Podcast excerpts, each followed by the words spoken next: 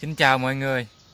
Hôm nay Hùng sẽ phân tích cho mọi người thấy kẻ tiểu nhân có đáng sợ như chúng ta thường nghĩ hay không. Chỉ có những người có nhiều thứ thì mới sợ những kẻ tiểu nhân đến lợi dụng và lấy đi những củ cải tài sản, lấy đi danh dự của mình. Còn những người đã mất hết tất cả như Hùng thì bất quá họ cũng chỉ lấy được bộ đồ Hùng đang mặc trên người mà thôi. Với cái điện thoại của bắp này. Mà cái điện thoại này nó cũng không có giá trị gì cả. Dung lượng quay 10 phút phim còn không đủ thì lấy để làm cái gì? Cho nên Hùng không phải là đối tượng của những kẻ tiểu nhân. Cho nên đứng trước những kẻ tiểu nhân Hùng thấy không có sợ hãi. Và nếu họ đến với Hùng thì Hùng cũng chỉ chia sẻ giống như những người bình thường, đau khổ khác mà thôi. Không có một cái sự phân biệt đối xử nào cả. Tuy nhiên khi chúng ta còn sống ở đời chúng ta còn có rất nhiều thứ như vậy làm thế nào để chúng ta có thể thoát khỏi sự sợ hãi đối với những kẻ tiểu nhân đó. Nếu chúng ta đã xác định rằng chúng ta sẽ hướng đến con đường tu tập thì chúng ta phải xác định đến một ngày chúng ta sẽ buông hết tất cả, mất hết tất cả để đi tu.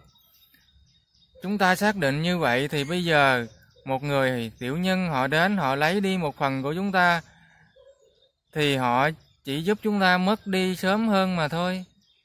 Giúp chúng ta sớm đi vào con đường tu học hơn mà thôi. Thì đâu có gì đâu mà đáng sợ. Nếu chúng ta suy nghĩ như vậy, thì chúng ta cũng đâu có thấy sợ hãi những kẻ tiểu nhân nữa. Còn với những người không có hướng đến con đường tu tập, thì những kẻ tiểu nhân sẽ giúp cho chúng ta thấy rằng đời là khổ. Họ sẽ gây ra những cái sự khổ đau cho chúng ta. Họ sẽ giúp cho chúng ta sáng mắt ra mà thấy đời nó là một cái bể khổ. Để chúng ta đi tìm cái con đường giải thoát để chúng ta đi tìm cái con đường tu tập. Chứ không có những kẻ tiểu nhân đó thì chúng ta thấy đời nó sung sướng. Chúng ta sẽ thích thú, chúng ta sẽ tham vào đó. Và rồi chúng ta sẽ đi vào cái con đường luân hồi đau khổ. Dù ở đời chúng ta có sống sung sướng đi chăng nữa thì chúng ta vẫn phải chịu nóng, chịu lạnh, chịu đói, chịu khát phải cày lưng ra đi làm. Phải bị người ta chửi.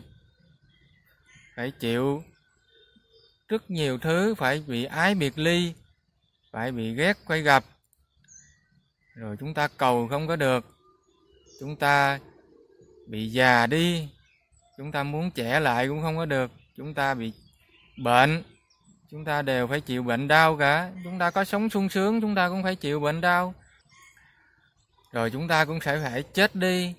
Chúng ta phải biệt ly với những người thân của chúng ta. Đấy, chúng ta sống, dù chúng ta sống sung sướng, thì chúng ta vẫn phải chịu những cái sự đau khổ như thế. Cho nên là những kẻ tiểu nhân sẽ giúp cho chúng ta sáng mắt ra mà nhận ra đời là khổ sớm hơn, để chúng ta hướng đến cái con đường tu tập giải thoát. Đây là cái lối tư duy tích cực mà hùng mất nhiều năm mới có thể có được cái lối tư duy như vậy phải rèn luyện trải qua từ ngày này qua ngày khác mới rèn luyện được những cái lối tư duy tích cực đó.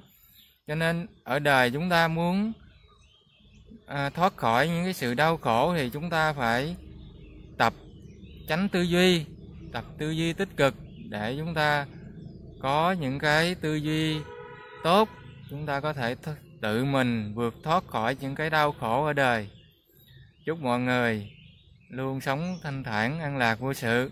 Xin chào mọi người.